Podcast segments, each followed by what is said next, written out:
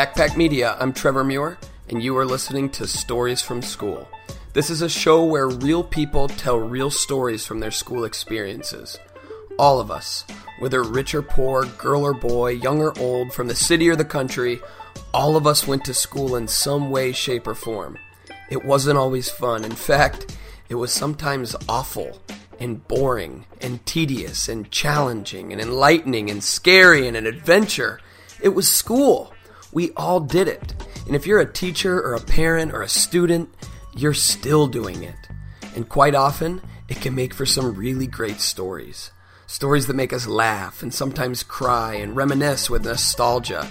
These stories have the power to move us.